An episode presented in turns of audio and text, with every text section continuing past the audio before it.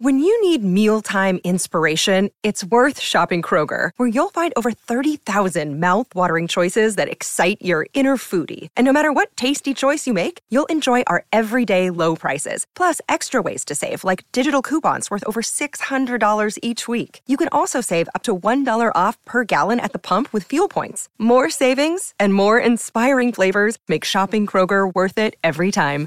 Kroger, fresh for everyone. Fuel restrictions apply. This is for the passionate Seahawks fans. The ones who care about scheme more than hot takes. The, the ones who want X's and O's and not talking heads. From the eye in the sky, this is Seattle Overload. Is Seattle Overload. With your hosts, Matty F. Brown, Griffin Sturgeon, and Ty Dane Gonzalez. Let's go. Welcome to the Seattle Overload podcast, where we're looking to move on from that very disappointing week nine with a week 10 preview of how the Seahawks can maybe or maybe not get back on track with a home game versus the Washington Commanders. And I'm joined by a guest, as ever. We've been using guests to preview this stuff because they're, they're much smarter than us. And this is the perfect guest for the Washington Commanders. Previously a tape analyst for The Athletic and The Washington Post, now has his own Substack full of great tape analysis, the same type of stuff he was doing then. And most importantly, with no Griff or Ty here with me, this is a British or English takeover of the Seattle Overload podcast. Mark Bullock, how are you doing? I am very well, thank you. How are you? I'm good. I'm good. it's like you know, we we, we spoke uh, before we got on air about how we're doing, but for for the listener, in case in case Mark wasn't okay, um, um, anyway, so Mark, I guess first off, off right off the bat, I always get asked this question, and Americans are interested in it. But as an as an English person, how did you get into the sport of football? Yeah, it's um yeah, you're right. It is the most probably the most common question I get. Um it, it's not too uh, amazing. It's more just um when I was younger, my my dad's job took the whole family out to the states um just before I turned 5 and I, I grew up just outside Washington DC for five, five years, um, almost five years to the date, and um, came back to the UK just before I turned 10. But at that point, I kind of grown up with some American sports. Um, when I came back to the UK, I obviously got into English sports and, and stuff, but um, the NFL started gaining traction and being shown on TV and stuff here, and and um, I kind of started to get back into it, and naturally kind of felt like following Washington's. That's kind of where I lived, and I felt like that would, was kind of my home team, um, and uh, yeah, it's kind of just grown from there. I, I kept following the sport, and um, it it really intrigued me with how each individual plays its own little chess match and um, the different schemes that are involved, rather than like our sports, our football or soccer, uh, where it's quite there's obviously lots of tactics and stuff that go into that, but it's it's quite an open flowing game. Whereas the NFL has scripted plays that are designed specifically for certain situations and stuff. So um, that was very different from what I was used to here. So um, that just kind of intrigued me, and uh, my my interest took off from there. That's brilliant that um, that you described it like that because I think I've said in the past how I was always interested in soccer uh, tactics, but and then I realized that American football or football was um, every th- play was like a set piece. Uh, everything was like a free kick or corner routine, yep. all coordinated. And I was like, this is nuts. Like this is crazy. There's no like constantly moving uh, things. That's something I can definitely relate to. Um, and it's cool, I think, that uh, you, have managed to make a career um, being like, I mean, as I said to uh, Griff and everyone uh, before, you're the expert for the commanders. Like, regardless of nationality, you are the guy that we were like, we've got to have him on to preview the commanders game because that's the that's the X's and O's scheme, dude. it's uh it's kind of weird that I, I carved out a little niche for myself there. Um, I, I I would still say I'm not the number one go-to guy. Uh, I, I think you're being kind to me there, but no, um, it's um it's certainly a, a, little niche that I have managed to carve out, and um, certainly most people seem to enjoy what I do. So yeah, it's good. Awesome. So obviously you are focused on Washington, but you, I'm sure, pay attention to the NFL and the Seattle Seahawks, especially in Week Ten. What's your impression of them from afar?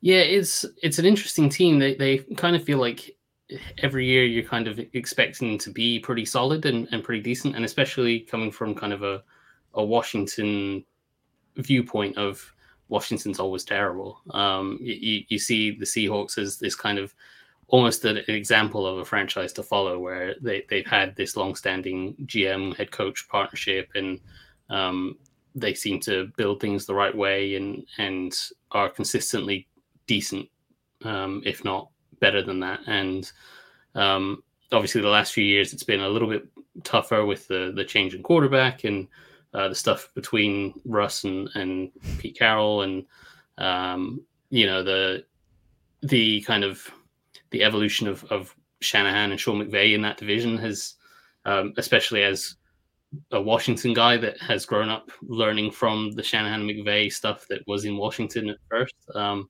that uh, has kind of always felt like, oh, it's a bit tough on the Seahawks to have both those guys in that division. but yeah, the, the, we've always I've always seen Seattle as a good team, um, and and one where you can't take them lightly at all. Even you know when Russ, Russell Wilson was traded and um, you know Geno Smith's the guy and and what have you, it, it's still not anyone you can take lightly. They're always going to play tough. They're always going to be hard to move the ball and score against, and um, it's never going to be an easy game. So yeah, I, I, I think everyone kind of appreciates that that's a, a well-run team and a, and a, tough team to beat every week. Yeah, um, that's interesting to hear. We've we've had a, a, mixture of responses really, and I think a lot, a lot of that right now is to do with you know Geno Smith, the narrative around him. Pete Carroll for a while, his stock was down. I think generally speaking, like nationally, and then people saw how Russell Wilson got on, and and Geno's uh, remarkable kind of rise to being the starter, and they, he gained some credit in the bank. Defense kind of up and down. That that's always a, an interesting thing. And now the narratives around the team are really heavily Geno focused, and then the kind of prize around Geno, along with the prize that some people had about Pete Carroll as well, or or the the kind of um, doubts they had around whether he could take Seattle to the Super Bowl. But I I really like how you've um, you mentioned the division because it's brutal. It is absolutely brutal. Those two, especially for like if you're trying to build a defense. It seems sometimes they, they get caught in ways where they're they're almost building defenses to beat those two teams, and then those two teams evolve slightly and stay one step ahead. Meanwhile, the rest of the league isn't quite doing that same thing. So it's like, mm. oof. Yeah, it, I, I can imagine that is a very very tough situation because th- those are two of the best offensive minds in the league, and um, they do things slightly differently, so you have to. It, it, it's not a massively dissimilar offense, but you do still have to prepare slightly differently for each one. And then, yeah, the the the Shanahan tree is kind of sprawled around the league, but each guy does their own little flavor of it, and uh, the little tweaks make it very hard to defend against each version of it. And and then there's you know teams that are doing the Andy Reid stuff, and then that's another take on the on the West Coast stuff. So yeah, it, it's it's a tough uh, division, I would imagine, to to try to build, especially uh, with a defensive minded head coach. To be um, typically the those defensive minded head coaches are, you know, we're we're defense first and we run the ball and and and that kind of style. Uh, that is tough to be hanging around with uh, McVay and Shanahan, I would think. Absolutely. So, in terms of Washington, 2023. Uh, did they already get their most meaningful win of the year, given now Dan Snyder's gone? Um, yes. yes, is, is, the short answer. Yes. That was um, a Super Bowl, right? yeah, that that was. Uh, I, I'm thinking there. I think there was like a parade at one point on in, in the streets of DC um, to celebrate that. It, it, it was essentially their Super Bowl. Um, it, it, certainly felt that way. The the guy was uh, just a terror in the in the team and in the organization and and had run things so poorly and and had all the the sexual assault stuff against him and and um so it, it wasn't just you know running the team badly it was bringing all the other stuff in on top of it and congressional hearings and and getting all of that kind of stuff piled onto the team it it, it was it was rough for a while there um and so to get rid of him um Josh Harris the, the, and his ownership group, it, would be uh, it'd be tough for them to get anywhere near as bad as what Snyder did. yeah, and that is very useful context. But I am curious about Josh Harris. I know it's very very early, um, but that's kind of scary as well because you're like, well, is the owner going to come in and try to do too much or be too involved? And it, I I guess it kind of helps the uh, Harris's own the 76ers. Uh, is it the Devils in Yeah. in the in ice hockey as well? Um, so maybe he's learned some lessons from from that. You, you'd hope. Uh, uh, what's your kind of early impression of him?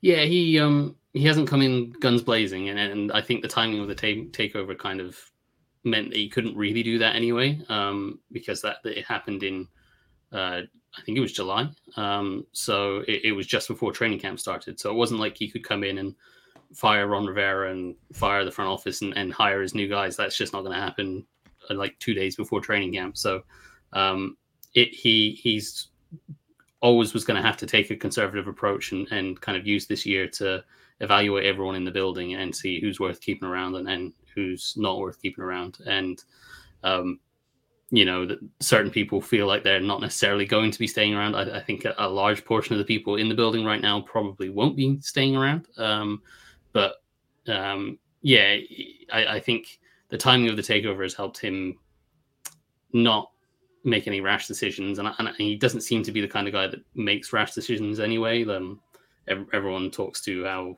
he um, how he did the, the whole the process situation in, in Philadelphia with the 76ers and he's willing to give time and, and, and trust his GMs that he hires and, and that's not a bad thing. Um, so whether we'll see a complete clear out and you know they they go into tanking mode and draft picks, I, I, I'm not sure. Um, but I, I think there will probably be some significant change in January. Um, but he has always he has already done some good things. Like um, they took over like as I say a few days before training camp, and they instantly managed to install um, some nice stands at the training camp facility for fans to come in and, and watch the practices and like it was mental that that wasn't already a thing. Um, and Yeah. it was amazing that they were able to do that so quickly. But um, like that kind of stuff is gonna easily get fans on side. Um, and, and so he he's not really done set a foot wrong yet. Not that he really could. Um,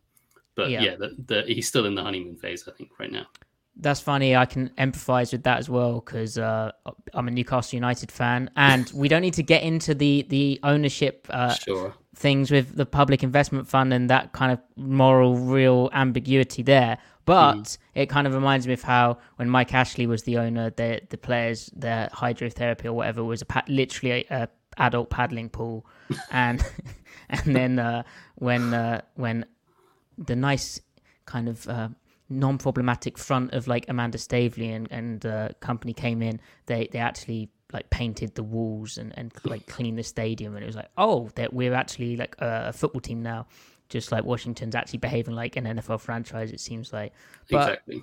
I, I was interested in um like the dynamic around the team, some of the stuff you were saying. It's it's kind of odd. Like sometimes I'm wondering is Eric Bieniemy like kind of being sniffed out as like the potential successor to Ron Rivera? Like are they thinking like that? Um, and then the decision to trade uh, Chase Young and Montez Sweat, which I mean I've got a question on now uh, a bit later, but I'm kind of wondering now is like I know Martin Mayhew's the GM. He's been there since 2021, 21. right? Yeah. And it's like, would that would that his decision? Is that ownership? I know there's no way to tell, but I mean, what's your vibe on these kinds of things?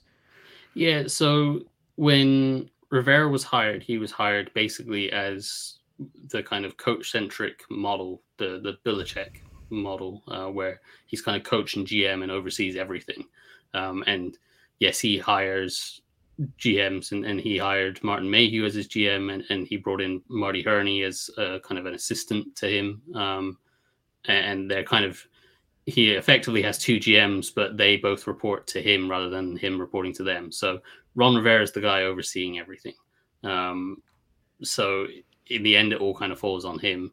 Um, with the Eric Bieniemy thing, it, it certainly kind of feels like it could be a path of a succession there. Um, Bieniemy obviously left that very nice coordinator job in Yeah. Kansas City with the best quarterback and best tight end in the league, and um, you know, it, it, was good for him to get out of that shadow of Andy Reid and, and, try to prove himself elsewhere. And if he could come to Washington and, and develop Sam Howell into a franchise quarterback, then I, I, think he'll have a hell of a lot of head coaching offers in the offseason. Um, so it, it was a it was a gutsy call, but he made it. Um, and it, he certainly had done more than just be an offensive coordinator. Like he, he got the title of assistant head coach, and and you quite often see those titles just given out to, you know, appease like he can't make a horizontal move; he has to make a move upwards. And and but he actually has been given responsibility, and and Rivera seems to have been preparing him for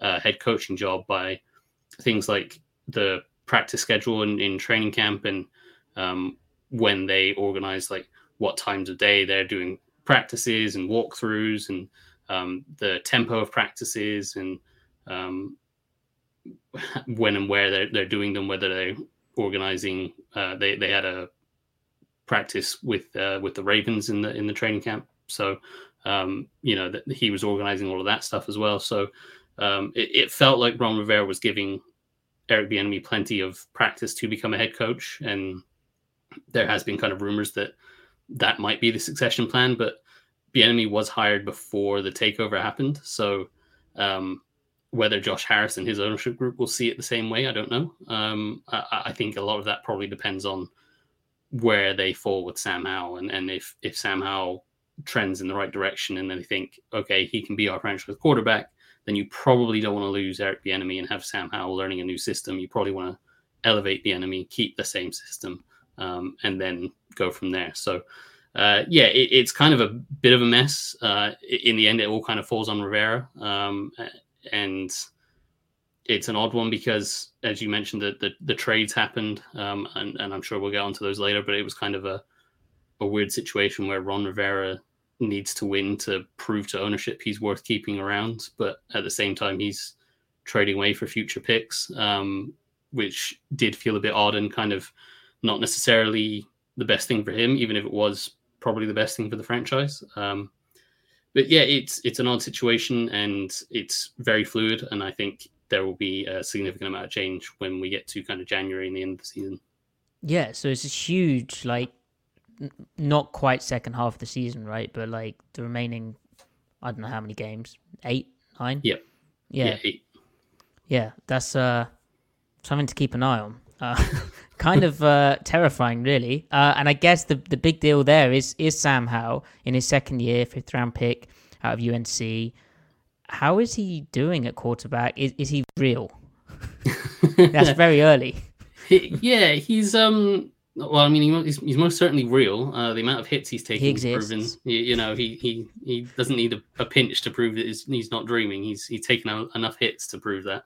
Um, yeah, he he's he's developing nicely. I would say. Um, I, am not ready to commit to saying he's their franchise quarterback as as much as Ron Rivera in press conferences re- uh, recently has been kind of hyping him up as saying we found our guy. Um, that's probably more Rivera trying to keep his job and saying, "Hey, look, I found a franchise quarterback," than um, actually necessarily fully believing it yet. Um, I think it's a little bit premature to go there, but he's certainly trending in the right direction. Um, he's a guy that's always had the kind of arm talent to to deliver the ball where, wherever he needs to. He's been accurate enough.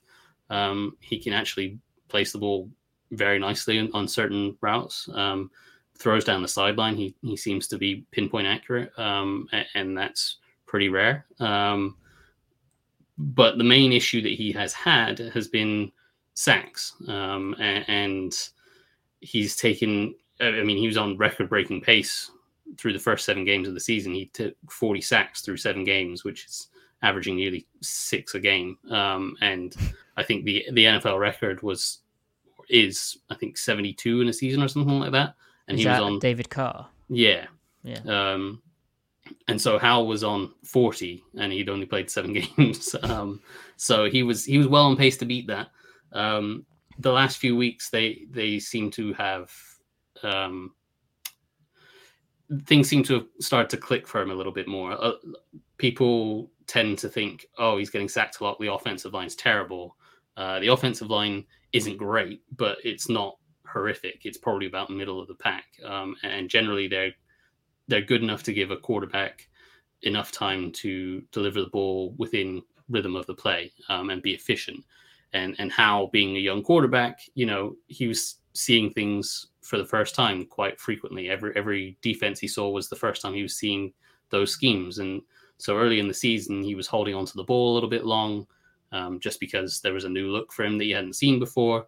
Um, and that led to him taking sacks because the offensive line wasn't, you know, it, it's not the Eagles' offensive line that can let a quarterback sit back there for 10 seconds and, and pick things apart. So he was taking a lot of sacks and, and the offensive line wasn't helping him necessarily in that regard. And the last two, it kind of came to a head in the Giants game in week seven where he did take six sacks and they decided to make a, cha- a couple of changes up front. Well, they, one change was enforced. Their left guard got injured, so they replaced him, and they their center had a really bad game in terms of making the calls and identifying blitzes and stuff. Because um, in that Giants game, they the Giants send a lot of blitzes. Wink Martindale loves to blitz, um, and they were so often overloaded despite having enough numbers in to pick up blitzes so it was a case of them not correctly identifying where the blitz was coming from and, and where the protection needed to go. Um, and a lot of that falls on the center. So they switched centers, and, and Tyler Larsen, the new center, um, has done a better job of that in the past two weeks. But the the more important thing is the things are starting to click for Sam Howell, and he's he played the Eagles two weeks ago for the second time this season, and you could see that he was things were happening a lot quicker for him, having you know, he he'd already played the Eagles once, so it was like, okay, I know what this defense is trying to do. I know the kind of coverages and the blitzes and, and the stuff that they run. Um, and he was getting the ball out a lot quicker, and he only took one sack in that game. Um, and then this week against the Patriots, um, he had three sacks, um, but again, he was a lot more efficient and getting the ball out a lot quicker. Um, still, he, he wasn't going into the kind of check down immediately, kind of Alex Smith mode. Um, he, he was still reading plays out properly uh, and he was getting the ball to the right receiver. He was just doing it quicker and more efficiently than he had earlier in the season. Um, so if he continues on that trend, um, and it's to be clear, it's only two weeks that he has been cutting down on these sacks and, and um, developing in the right way. But if he continues on that trend, then he has all the natural talent to become a franchise quarterback. Um, but those sacks are the big question, and we need to see that consistently from him. Yeah, I mean, Mark, you should all check out Mark's article, uh, which he wrote on his Substack about this kind of topic and the, the improvements that you've seen. And you wrote how over the past two games they've given up just four total sacks. And I, watching uh, some film you're breaking down, the way that the Patriots were trying to kind of heat him up, they were clearly trying to test him in similar ways to like Wink, uh, Wink Martindale would. And then it must be so encouraging to have seen him uh, kind of answer the call of you know whether he was throwing hot or just identifying or, or you know the receiver was sight adjusting or, or whether he was actually identifying hey w- this guy's coming I need to throw it to this route on, on time whatever the case he was beating pressure which is huge especially against Seattle because Seattle loves to bring their nickel be it uh, you know if it's Devon Witherspoon in the slot or it could be Jamal Adams but it's a big kind of fix all answer for them, a way of kind of fitting the run from too high, but also um, sending pressure against the pass. Like they beat the Browns, um, got off the field against the Browns via a, slot blitz where they passed to tried to quick pass out to beat it, and Jamal Adams headed the football um, and, and broke the pass up.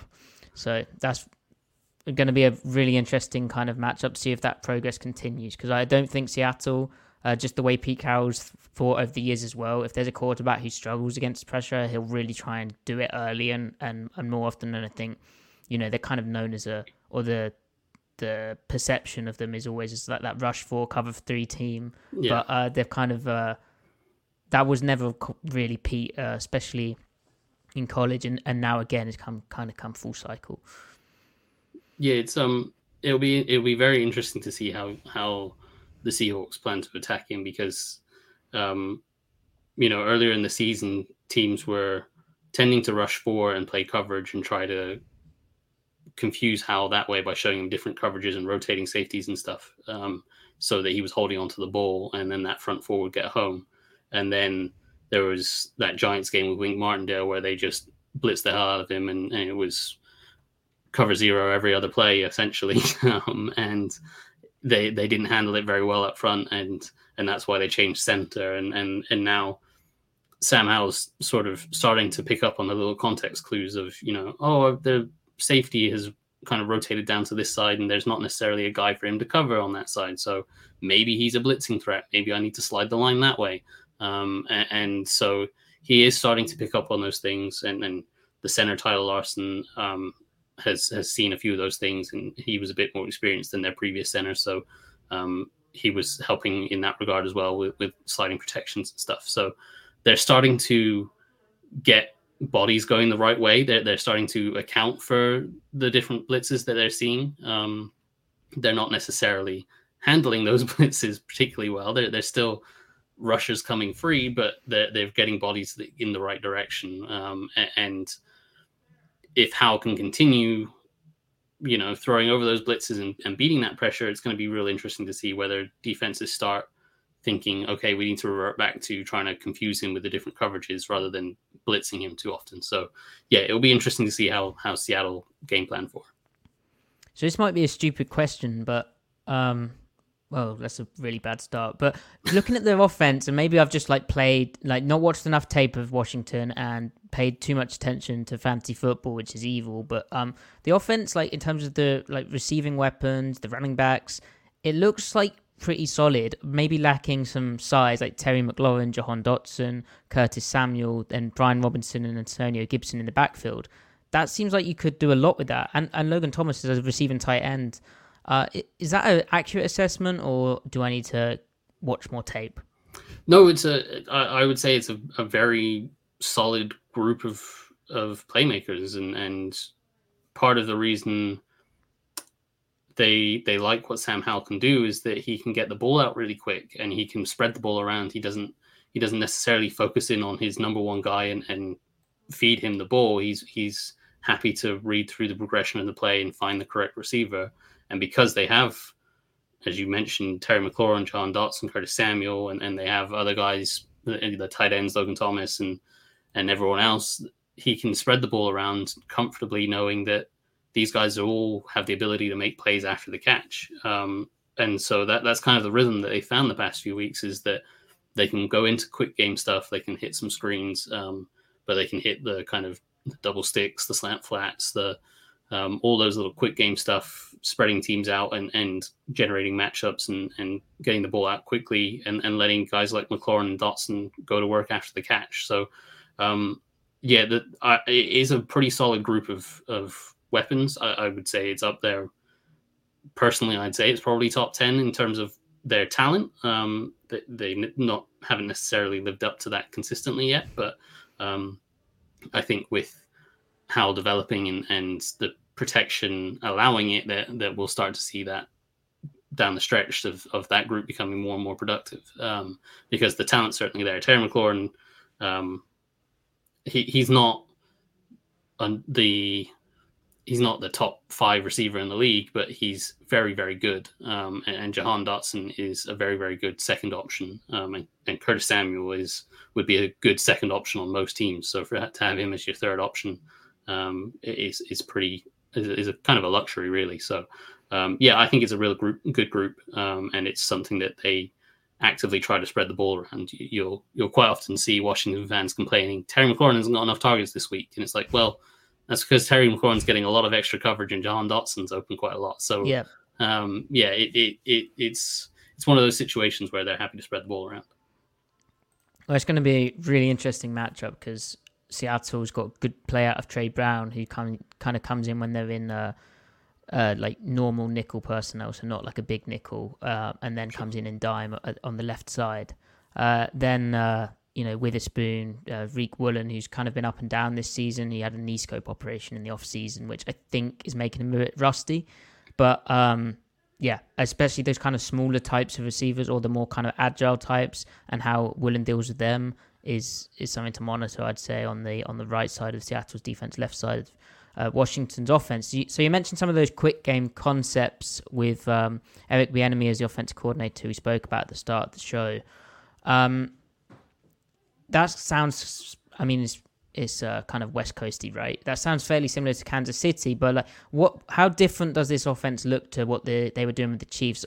Obviously you don't have Travis Kelce playing like backyard football with Mahomes, so you don't have kind of made up looking concepts, or do, or do you? Uh, well, last week there was one where Howell was scrambling around and threw it wildly back across the field. Oh, I saw it, that. Yeah, it was one of those no, no, no, yes plays. Um, Yeah. Where yeah, that that one was a bit crazy, but no, there hasn't been too too much of that. Um, it, it, it is more try to work on script with with your your handful of quick game concepts and and they've started to build out into more taking some more shots down the field as they're sort of Howell's being more efficient and the protection holding up a little bit better. Um, it it is still like the Chiefs offense, but you have to remember that the Chiefs right now are in what year ten of Andy Reid, and it was year five of Eric Bieniemy before he left. So they are way ahead of what Washington is. This is year one of Eric Bieniemy, and, and, it's a young quarterback in Sam Howell, so he's still learning the system. They they definitely don't have anywhere near as much in um, the offense as as what they would in Kansas City, um, and there's not quite as much, you know, crazy motions and and like tight end wrapping around and, and taking a pitch inside on on third and one type stuff. That that that isn't quite as common. Um, it, it's probably far more basic than than what Kansas City would run right now. Um, and and that's just purely down to you know it's year one and, and Sam Howell's young quarterback. There's they're trying to get him to master the stuff that they have in rather than overload him with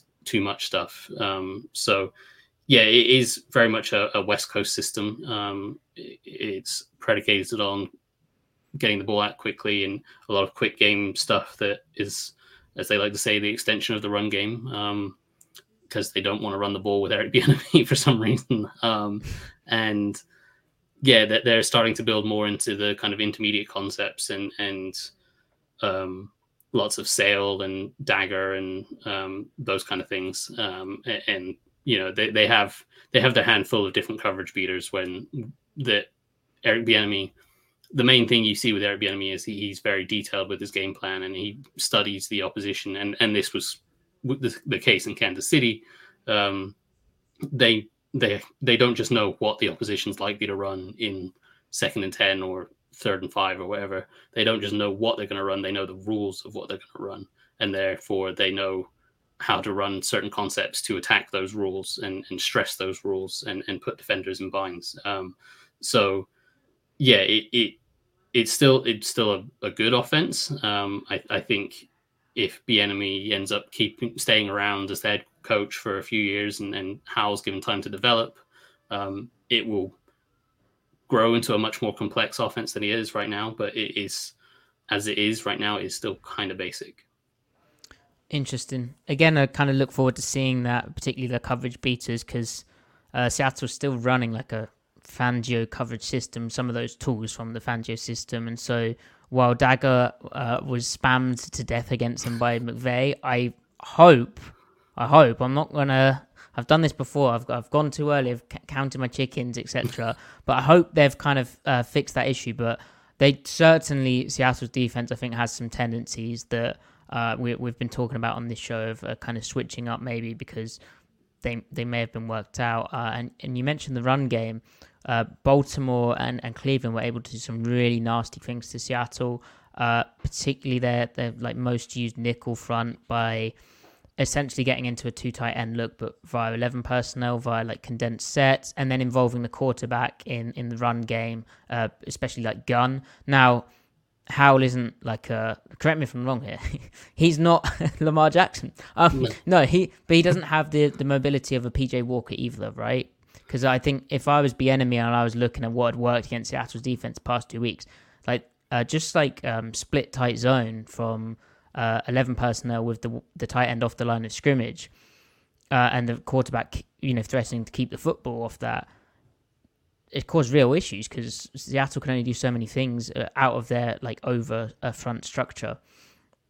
Yeah, it, Howell hasn't really been involved in the run game, which I thought he would be. He he's not, as you say, he's not Lamar Jackson. Uh, he doesn't have breakaway speed, but he um he is pretty mobile. He he's he's athletic for a quarterback. Um, and in college, he did do a lot of stuff involved in the run game. They they did do a lot of read option stuff, and and quite a lot of like quarterback power and stuff like that. So um, he's kind of a thicker body guy, so he he can take a little bit more punishment, um, which he thankfully, given the number of sacks he's taken, um, he's holding up because of that. But um, yeah, they haven't really involved. In, I think they've used like three read option plays with him, and and they haven't necessarily been the most effective. Um, so they don't they don't seem to be wanting to get to that kind of stuff. So I, I don't think you'll see that. Um, I, I think you could see some run game stuff. They have been getting into more run game stuff, but they're still averaging about 40 passes a game. So it, it's very much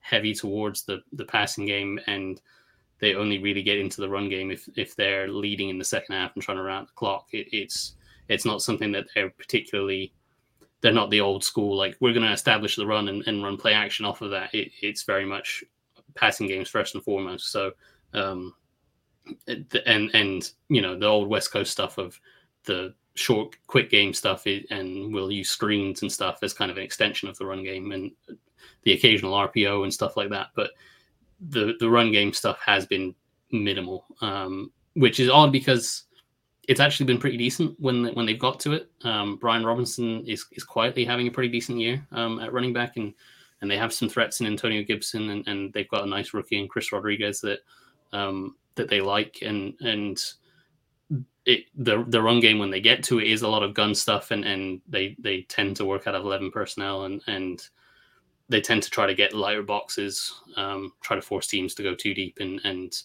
um, hope that they can you know get that mismatch with a light box and and use Brian Robinson's strength to kind of pick up three or four yards rather than get stuffed for one or two. So um, yeah, it, it's not heavy by any means, um, but it, it, it is sprinkled in here or there. Um, and, and, the past few weeks, Bieniemy's done a better job of of sprinkling it in more frequently um, to to kind of more save Sam Howell's arm than anything else because he was having a few weeks there where he was throwing 50 passes a game, and it's like they had, I think they had one.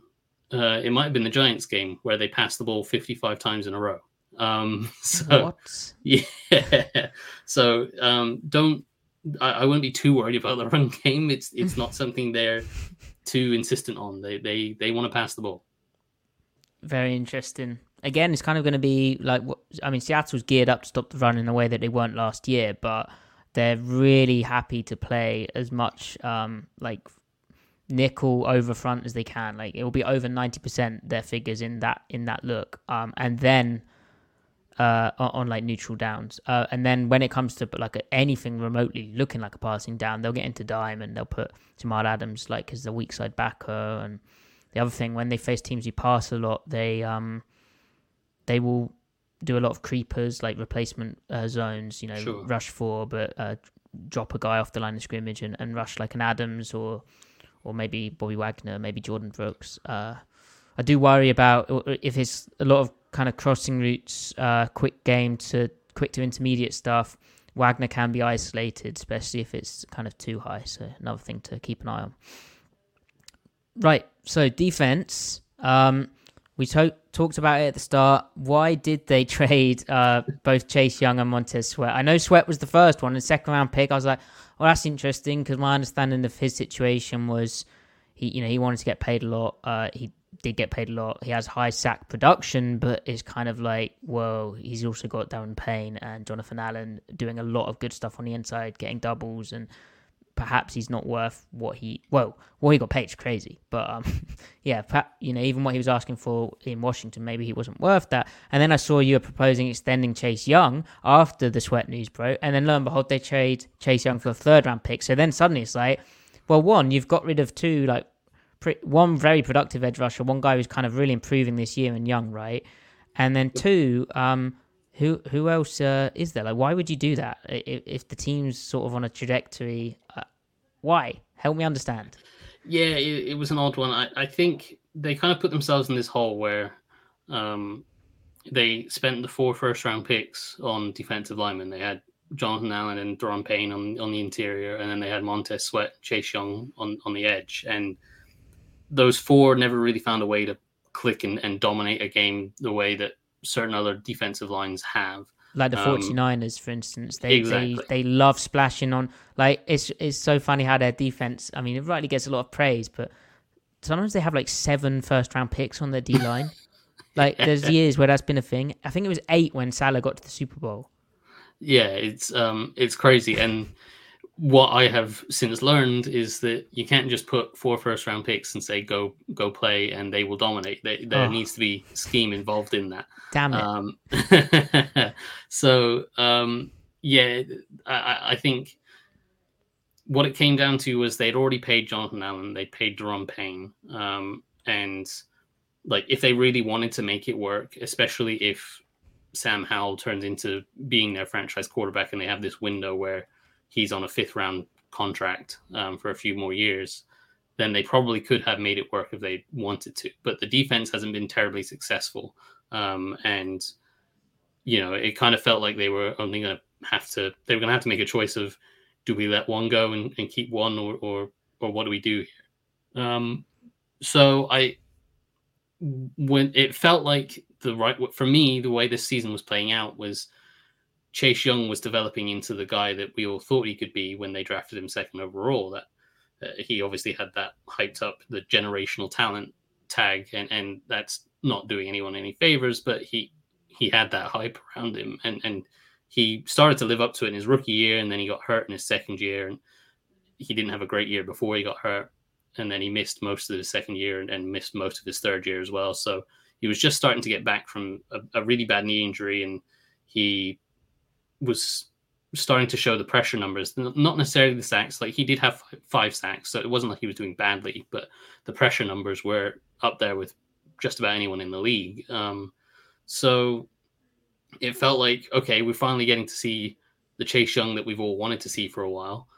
Montez sweat has is he is a very productive player. He's a very good football player. He's a really well-rounded player. He- he's not just a, a pass rush guy. He, he does a lot of good work in the run game and he he's very good on like sniffing out when there's a screen or you know chasing down a bubble screen outside. He redirects real quick and get back gets back out there and, and he's really alert to all of those kind of things. So he's a really really well-rounded football player. His pass rush has never been his best asset i don't think and, and he's never fully developed what he should have done because he had explosive speed and he has this amazing length and he never really utilized either of those skill sets to to the best of his potential really. Um so he always kind of felt like a, a fourth rusher that you know the other three are taking up all the guys and and he gets left on a tight end. And so he gets the sack because he's playing a tight end but he's playing a tight against the tight end and, and he he should be beating that guy for a sack. So um when, when he was faced with a tackle or he got chipped and stuff he, he very rarely was overly productive. So for me the the trade of him to the bears for that second round pick and and that could be a very high second round pick. That that could be a, a top three pick in the second round. Um, I thought that was fantastic value, and it just made sense. It's like, okay, well, we've solved that problem of who do we keep and and who do we pay, and can we keep both of them? Probably not. And and what's a fair deal? It felt like you trade Montez Sweat, you get great value back for that. It just felt natural that you say, okay, well, we trade, we we we pay Chase Young, we we keep our three first round picks, and and we we move on. But there seems to have been some sort of disconnect between Chase Young and, and either Ron Rivera or, you know, the coaching staff or the front office and, and that regime. They they've never fully clicked. It doesn't seem. Um, and well, the leaks. Sorry to interrupt, but the leaks Yeah. which came out afterwards about how he's a you know terrible uh, pr- like person to coach. Basically, practice practice is bad. Doesn't pay attention in meetings. That sort of stuff. I don't know if you saw some of those reports. But, yeah, that, a, like, a lot that's, of them. uh, that's that's wild for that to come out. yeah, it, it was it was very quick to come out as well. There was a quote within about an hour of him being traded um, about how the commanders think that this will be an addition by subtraction, which is quite a damning quote, um, especially when the guy you know has the most pressures on your team um, this season. Um, it, it was a very weird quote, and in a year where Ron Rivera needs to win to keep his job to impress the new ownership. Um, you'd think that if if Chase Young was that much of a problem, he would have benched Chase Young. Um, like they they did bench their first round pick. I'm sure we'll get onto Emmanuel Forbes. They benched him earlier this season. They shouldn't have any troubles benching a guy that um, they think is an addition by subtraction. But you know they played him more snaps than just about anyone else. So clearly they they liked his production. Um, but yeah, it it was very weird to hear those those kind of comments come out and and as I say, clearly there was some sort of disconnect between Chase Young and, and this regime. Um, and so they decided to, to move on from him as well. And, and yeah, it's kind of puzzling to me. Uh, I still don't love that move. Um, and, and, maybe there's, as you said, there's there's maybe stuff about his like work ethic and character. I, I never like to go into that because it, it feels unfair on a guy. Um, and that was kind of the way that Dan Snyder used to run this team, where like they fire someone or trade someone or, or release someone, and then within hours of that happening, Snyder would have contacted someone and said, "Yeah, this guy was terrible," and and basically blames them for everything that was wrong in the building instead of taking any sort of accountability. And that kind of felt like continuation of that. So um, yeah, I, I, hope that they kind of move on from from that kind of thing. And, and yeah, it, it, it left a bad taste in the mouth. Um, but you know, it is what it is, and I suspect Chase Young's gonna come back. That they play the 49ers later in the year, so I su- suspect Chase Young's gonna have a, a pretty um pretty big game that week, especially yeah, against this offensive line. Yeah, yeah, and the fact that that third round pick's not going to be that high, is it? I mean, no, we was... would like to think as a Seattle podcast that the 49ers won't win the NFC West, but they're now after week nine, and even with 49ers losing some games, they're five and three. Um, they'll probably be like twentieth at best. Like, well, it's not even their original pick; it's the one of their compensatory picks that they got for. Um, oh, that's right. Yeah, for the diversity hires. Yeah, so it, it's one. Of, so it is very much. It's basically a fourth round pick. Yeah, amazing. yeah, uh, and then the other thing I, I, I, thought of when you were talking about that situation and characters not meshing is, I'd find it hard with like, you know, not not that we know we have enough information, but Jack Del Rio is the defense coordinator. Like he is a you know a character. He's he's done some things in the past where I've been like, hmm, interesting, um, like political stuff. And yeah. compared to like Chase Young, if Chase Young's being highly productive, I know there's one player, and Jack Del Rio has been coaching in the NFL for quite a while, but um, yeah. What What are your impressions of Jack Del Rio? Uh, not just for Chase Young or his political uh, past, but um, as a as a D coordinator, because I know the memes uh, and the like narratives on Twitter is that they're always busting coverages, they're always trying to do too much. Um, I've seen a, I've got a Jack Del Rio um, Raiders playbook, which is uh, it's a lot of stuff in there, like meaty. It was a combination with um when Ken Norton Jr. was there, so I'm sure they were trying to right. kind of blend systems, like his kind of Fangio-ish elements with uh, Norton's uh, exposure to like Pete Carroll's like Kiffin stuff. But it was like massive and and very complicated, and they didn't do very well in in Oakland either, really. um, but yeah, how how is it doing in Washington? Is is Twitter right for once? uh, yeah, to a degree they are. Um, there certainly has been a lot of coverage busts um, for the the four years that he's been here. Um, the, the trend seems to be they start the year really badly. Um, they have a bunch of coverage busts. They they make some sort of change.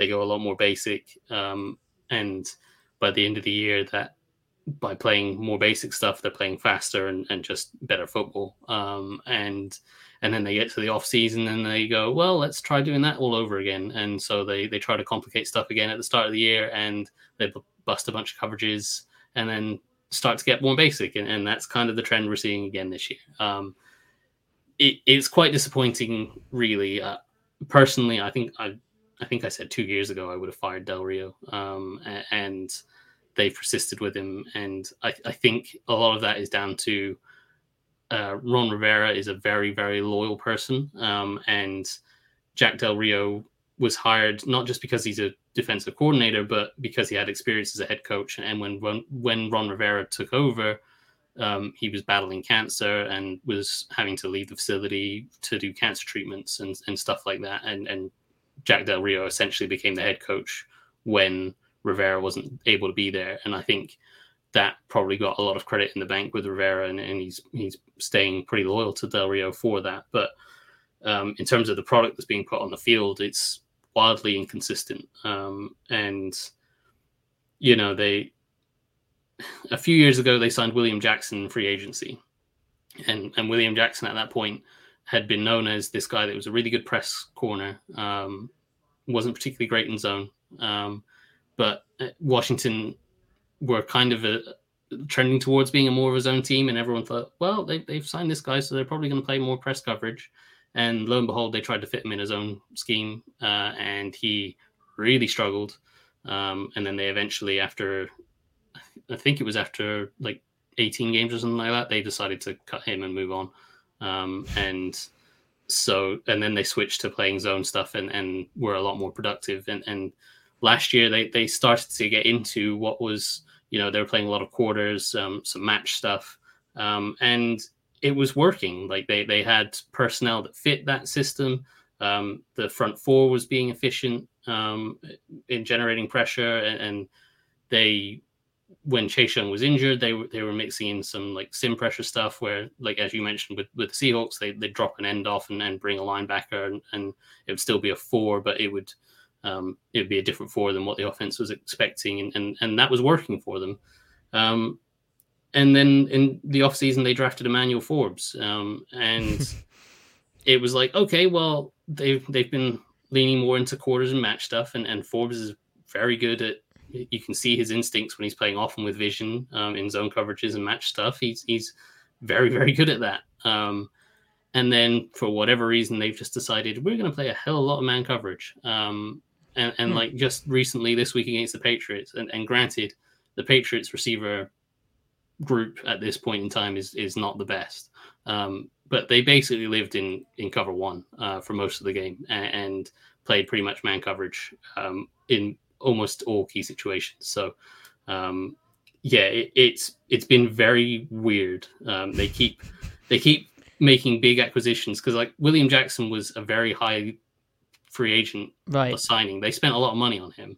Um, and then they decided to not play him to his strengths, and, and now they've used the first round pick on Emmanuel Forbes, and they're not playing him to his strengths. So it it's just been a really confusing time, um, and I don't I don't quite think they know exactly what they want to do. Um, and that has obviously led to, as we talked about, the coverage busts and, and stuff like that on the back end where, you know, guys are just running wide open down the field and, and it, it's not helped. Like th- that front four that we talked about, those four first round picks not being successful, like a lot of the time they weren't set up to succeed because there was a receiver running wide open down the seam within two seconds of the ball being snapped. So yeah. there's not really much they could do about that. You need rushing coverage, coverage and rush, and when when you don't have exactly. one immediately, then you're done. Yeah, exactly. Yeah, yeah. I remember the watching the.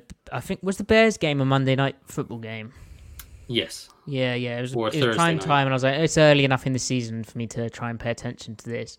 and some of the the, like, the Tampa two, like play, you can play t- Tampa two gets a really bad rap, but there's like a time and a place for it, and you know, when when it's good, it's really good. Um, but like the safety not being playing wide enough or like not being on the same page with the technique his corner was playing with, it's like I don't know how that happens when well when you're in the NFL. It's kind of bizarre. um, and then yeah, the the Forbes thing. Uh, he's 180 pounds on a good day, right? Like, yep. that's absolutely fine. I'm I'm a smaller guy myself, it's all right.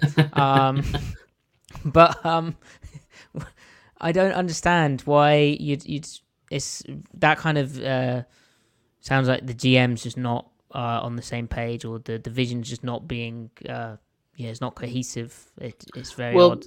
The, the weird thing is, is that Ron Rivera is effectively the GM. He has final say over the right, roster. Right, But so... like clearly he doesn't talk to Del Rio enough, or he Del Rio's not doing what he wants. I don't know, but I, I mean Forbes, he's made some really cool like um ability. Well, it's why he's a first round pick, but his ability to undercut like in in breaking routes when he had outside leverage on the play and take his chance there, like digs and stuff. That's like really cool, and I, and I think you know the way he can drive on crossing routes and and and kind of uh when he's got that outside leverage and gain ground, make up ground, recover, uh, has impressed me. But uh, he was bad enough to get benched. Yeah, he, he did get benched for a spell, and, and essentially he got left quite frequently on an island against AJ Brown, and AJ Brown was in the middle of well, I think he's still in that spell where he was basically guaranteed 100 yards a game, yeah. um, and um, he struggled with the the physicality that AJ Brown plays with, um, and, and, as we talked about, Forbes is a is a smaller guy, uh, lighter frame. Um, for some reason, they they thought that was a good matchup. I don't really know why. I, I would guess they think Emmanuel Forbes has good length, um, despite being a smaller frame. Um, like he's, he, I think he's still six foot one or six foot two, but he's, yeah, as you say, 180 pounds, and that's probably being generous. He's probably closer to 165. Um, so he's very skinny. Um, so he has the length to be able to handle bigger receivers, but and kind of get his hands in at the catch point. But when you have a guy like AJ Brown at the top of his game, it, it's someone that can box out and use that their size and their physicality to, to kind of box them out and, and protect the catch. And that's kind of what happened. Uh, the, the, other issue he had been dealing with was a lot of double moves. Um, mm. He Forbes is one of the most aggressive corners I've seen in a while. Yeah, yeah, um, yeah he's a maniac. Yeah, yeah, he he loves to bite on just about everything, and, and it works for him when that route is, uh, you know, an underneath route, and he can jump it. Um, but when it's a double move, he quite often gets himself out of position. And the the Eagles, that first Eagles game back in Week Four, they I think they ran like seven or eight double moves at him, and every single one he was biting on and and getting beat. Um, so yeah, he, he really did struggle with, with specifically with double moves. Um, and then in that Bears game, um, he missed a few tackles on on DJ Moore um, when he he started to adjust with the double moves and, and, try to give himself a bit more of a cushion. But that meant he was further yeah. off of the receiver when they made the catch, and and then he had to try to make up ground and, and try to make a tackle, and his tackling form wasn't particularly great. Um, and so I think there was that one where DJ Moore kind of broke his tackle and got down the sideline for a, a long touchdown. So yeah, he was struggling quite a bit with that um, early in the season. They benched him for a few weeks. Um, he came back into the lineup this past week against the Patriots. Uh, again, it was, as I say, it was kind of odd because he's this zone corner that you want to be playing zone stuff, but the game that they bring him back and he played 75% of the snap. He played five snaps against the Eagles two weeks ago and he played five snaps the week before that. So he was pretty much benched. And then this week he's back up to 75% of the snaps. Uh, but those snaps were the majority of that was, was pure man coverage, um, which was was very good. Um, so uh, sorry, very very odd. Um, yeah, he did well, but it was it was odd. So um, yeah, it, it's it's a weird one, um, and, and I, I don't really have an answer for it because everyone was like, okay, they're they're finally drafting a guy to fit their system, uh, and then they decided to switch the system. it makes no sense. Oh, that would infuriate me, especially when you've seen it happen before. Deja vu. Um, I've had. Uh, I mean, it sounds interesting because DK Metcalf, um, he he hasn't been doing as well as I think fans maybe expected, and um, he they do love a double move to him on like a slant go or maybe even a, a stutter, not not necessarily a double move, but like a stutter hitch or then a stutter and then take off down the field. Jake Bobo, he's been. Uh, I don't know if you've heard of Jake Bobo, but he's. I have not, um, I've not heard that name. It's a great name, but I have not heard that. Great name. Um, well, imagine, right? Imagine like Cooper Kupp, but six foot okay. four, um, and uh, with with DK Metcalf skill set. No, he's, but um, he, he can sell a double move. Um, sure. He's kind of been a fun story of the undrafted free agent out of uh, UCLA, uh, 25 years old. He's been a, a fun. Uh, only played nine snaps last week, but he has uh, two touchdowns, I think. He had an okay. incredible touchdown catch uh, against the Browns. Damn, I can't even remember. But right. yeah, he he. My point being, they have two kind of tall, big guys who may be able to bully Forbes and, and get him on the double move. Um, obviously Metcalf's a bit more of a bit more. Metcalf could have been like an AJ Brown level player, and for whatever reason, that hasn't quite um worked its way out. Anyway, right. So it, last thing, kind of on the front, Mark, because uh, Seattle should have like the healthiest offensive line possible out there, but you know they had a really bad week in week nine against the Ravens, and what the Ravens do schematically is, tough. Um, we'll have to see how Del Rio gets on, but Daron Payne and Jonathan Allen, to me, they're like very, very good. Um, on the interior, I don't, I don't know where I'd put. Uh, but both of them are easily top twenty interior players in the NFL, right? Um, and then Yes. you can, I don't know how you'd break down the top ten, but um, are they having down years, or is it just kind of a struggling defense? You know, the edge players get some more glitz. Like if Young's having a high pressure rate, Sweat's been productive. Um, yeah, are they still good? Th- They're still good. Um, I think you probably, I think it'd probably be fair to say they are having somewhat down years. Um, like Jonathan Allen the past few years, I would have said would have been a top five interior defensive tackle. Obviously, there's there's the Aaron Donald section on its own, and then there's the kind of Chris Jones, um, who's the one in Tennessee. Um, I can't remember. There- There's there's that second tier of guys just behind John uh, uh, Aaron Donald. Simmons, right? Simmons, yeah, Yeah. Um, and and Jonathan Allen's right in there for me. Um, and he, he's very very good.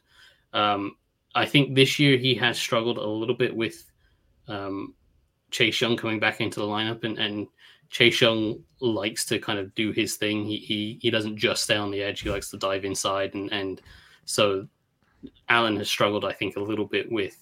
You know, Chase Young quite often ends up in the gap that Allen wants to rush into. Right, that Um, rush chemistry sort of thing. Exactly, um, and, and that was why I'd, I'd written. Well, I was I was in the middle of writing when God when damn Chase it. Young when Chase Young got traded. I was in the middle of writing about how they should swap Jonathan Allen and Daron Payne because Payne's a lot better playing off someone, whereas Allen's a lot better being the guy that someone else plays off of. Um, but yeah, that obviously doesn't matter anymore. Um, yeah, they they Payne's never been an amazing pass rusher. He's the guy that's gotten more sacks, but it's kind of it's quite similar to what I talked about with Sweat, where Allen and Young line up on that left side of the offensive line, and so the offensive line quite often slides that way to try to help those uh, block up those guys. So they're um, all, uh, so so they're always ahead. playing left and right with the personnel. They they have done basically until this trade. Yeah. Um, that has been the, the way it has been. Has been Montez Sweat um, over the right tackle, um, Payne inside of him, Chase Young over the left tackle with Jonathan Allen inside of him. Um, I pretty much most of the time again in in this last game against the Patriots, and this is the only example we had of them playing without Sweat and Young. Um, but pretty much throughout that game, they they still maintained those sides. Um, so expect Jonathan Allen over the left guard, uh, expect Daron Payne over the, the right guard or the center, depending on um, how they've got their front aligned. But um, yeah, quite often it was a case of Daron Payne got a lot of his production from when the line was sliding the other way, and, and he'd get a, a nice matchup or a good angle with like maybe the right tackle was trying to slide to cut him off and, and couldn't get there or, or something like that. Um, so, and I don't want to downplay Daron Payne. Like he has a really good first step. Um, so if you have a guy that really struggles with quickness um, at, at right guard, then um, Daron Payne can give him issues. But if you can cut off that first step, um, Daron Payne doesn't have like a real nice arsenal of pass rush moves to go to. Whereas Jonathan Allen has quite a few different moves that Yeah. he can go to, and, and he can he can beat left guards consistently with a, a variety of moves. So Right, um, and different body types, right? Like one's kind of more nosy, one's more three techy. Yes. and and so Allen's got kind of more splash about him, just in general. It was so Yeah. funny when he came out how he like you watch the tape and this you're like this guy is could be the best defensive player in that draft. Like he looks unreal. Like got to be a top five pick. And I don't know if the NFL like maybe they knew something, maybe they had other concerns, but it seemed like his testing just like uh, where he didn't test like a crazy athlete, even though on tape it looked like a crazy athlete. I think he tested really badly. Um, I'd have to go back and look that up, but I remember that seemed to sink him. Like I can't believe he went. Um, Seventeenth. 17, yeah. yeah. The I, I believe the main reason given for that was people thought that he had a shoulder injury that meant meant he wouldn't Ah. see through to a second contract. That obviously hasn't proven to be the case. okay, that makes sense. yeah, I, I believe that was the main reason. I, I don't. I, I think you're right that there was some a little bit of doubt with like he didn't necessarily test as well as people thought that he was going to. Um, but yeah, the, you're right that the film was fantastic on him. Um, and Um, you know, the film on Daron Payne in certain games was fantastic. Yeah, um, yeah, that was his thing, wasn't it? Yeah, um, it, like if if he puts it all together with that first step and the, and the size that he has uh, at, with that athleticism, you would think that he could be a dominant force, and at times he can be, but it's not consistent enough. Um, but in general, they are still two very good players. Um, they're not they're not playing to that like Jonathan Allen currently isn't playing to that top five defensive tackle level. Um, but he is still, I, would still have them both in the top 20. They're, they're still both playing relatively well and they're still very hard to run against. Um, it, they, they, you know, they have those teachings from Alabama of, of how to yeah. stack up high and, and maintain their gap and, and they can be versatile whether they want to penetrate in one gap or if they want need a guy to two gap. Both of them are capable of doing that. So um, they're very hard to run against. They're very stout, um, and and hopefully with you know without Chase Young trying to attack his gap too often, Allen can start to get back to the guy he was last year. Yeah. Uh, it sounds like a really big test for Seattle because they've been unable to run the football well in recent weeks uh, kind of on the season. There's been very few games where they've been able to grind out reliable yards. It's kind of relying on the odd explosive, um, and which and that hasn't come in recent weeks. Damien Lewis um, playing left guard was rusty coming back into the lineup uh, last week, and then Evan Brown. was signs that he was struggling with a big head up kind of style nose tackle, or a guy playing in the shade against the Ravens. But he's he's been solid up to that point.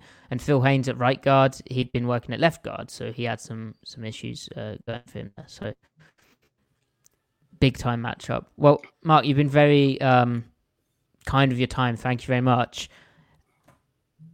Finally, is uh, I mean, how do you see this Seattle offense versus this Washington defense? Would you be nervous as a, you know, as a Commanders watcher? Yeah, well, I it's weird because this this defense comes out weirdly every week. Like they they haven't yet put together a full complete game, but they haven't also put together a game where they've looked horrific the entire game. Like they they they tend to play to their level of opposition. Like against the Bills in week two, like they held Josh Allen that Bills offense to 16 points throughout basically till halfway through the fourth quarter, and then because the offense gave them nothing that they kind of eventually just got too tired and, and worn down and, and, gave up some points then. But um, they've had good spells, but um, teams that are able to kind of handle what they do up front. Uh, I say handle what they do up front. They're not overly complex up front. They they some, sometimes run some stunts. A lot of the time, it's just rush four. Um, and I did think that maybe they would try to do a little bit more um, blitzing and stuff without Sweat and, Young being there anymore. Um, that wasn't the case last week, and it, it might have just been that that was the game plan because the Patriots are the Patriots, and that's where they are right now. That you don't need to necessarily do that much, but they they didn't get much pressure last week at all. Um, so, um, yeah, I, I, the main one I fear is how they handle those, those receivers, and then as you mentioned, kind of Metcalf. If if they get Metcalf isolated on Forbes, um, that's going to be a real tough test for Forbes. And, and maybe they'll look to be playing some more zone. Maybe they'll be looking to offer Forbes a little bit more safety help and stuff like that. I, I, I don't know. It's kind of hard to predict what they're going to do because, as I say, you think they draft a guy to play zone and then they suddenly switch to playing man. It, it's it's hard to predict. So, um, but yeah, that that would be a matchup that that does worry me. Um, and I think that would be one that if I'm the Seahawks, I'm I'm doing my best to isolate Forbes and, and go at him with either just the physicality of Metcalf or, as you say, the, the ability with the double moves and, and test whether he has solved that issue from earlier this season. Interesting. I'm, I can't believe I haven't asked you about um, Cody Barton, who on this podcast we were pretty big defenders of Cody because yeah he you know he has his weaknesses but he's he was very good in coverage here and a lot of the things he got blamed for were kind of okay, he you know he, maybe he gets stuck to blocks a bit too long. He could slip blocks better. His play strength was kind of uh, an issue, but a lot of the time it wasn't really his run fit. Like he was doing his job. It was because the upfront uh, situation, schematically as well as execution wise, was abysmal. Um, and he was actually a fine player. He signs a one year deal in Washington, and I've seen kind of a similar thing on Twitter of people blaming him for stuff where I'm like, well, that's not actually that that's not hitting in his gap. Like he's in his gap, or you know, a bit of kind of over uh, a, scapegoating of him, and he is quite an easy player to scapegoat, but he's on injured reserve, Mark. So he he is on injured reserve, um, which it's weird. He he had a slow start to the season. He did have a lot of struggles adapting to how Washington fits up some things, and and you could see that they wanted him to be their, their mic to make all the calls and adjustments, and you yep. can see quite frequently that he was kind of pausing at the snap and, and being like, okay, what's happening? I need to read this rather than just playing instinctively. Interesting. Um, and and so that was that was causing him to be late to a lot of things, and, and that was causing Washington because they like to play, they play with two deep quite a bit. Um, certainly early in the season, they were yeah. playing with two deep quite a lot. Um, it it caused them to be real light in the box because Barton, Barton was their sixth guy and, and he wasn't filling his gap quickly enough, so they were really struggling. But he was just turning the curve. Like he his last game was against the Falcons, and he that was his easily his best performance and probably the best linebacker performance Washington have had for quite a while. Um, and he was fitting things real quick and and attacking gaps and, and making a ton of stops. And, and as you say, he, he's solid in coverage. So um, and then he got hurt. So and he's on IR. So yeah, there, there's not going to be any homecoming for Cody Barton, unfortunately. Um, and, and, Washington uh, is certainly missing the guy that played against the Falcons, at least. Um, right. Yeah. That's right. Well, good to we we had to check in on Cody. Uh, Mark, thank you so much for your your time. You've been very uh, generous with it. Make sure you check out Mark at Mark Bullock NFL and also his Substack, which is just Mark Bullock, right? Mark Bullock. Yeah, markbullock.substack.com. Yep. There you go. Anything else you want to plug? No, I, I think you covered it there. Thanks. No problem. Um, thanks once again. If you need anything, reach out. Right. Yep. Do. Thank you, chat. Uh, uh, follow me at Matty F. Brown. Follow the podcast at Seattle Overload. Uh, five star reviews if you're listening, please. And also comment. Uh, great episode. Goodbye.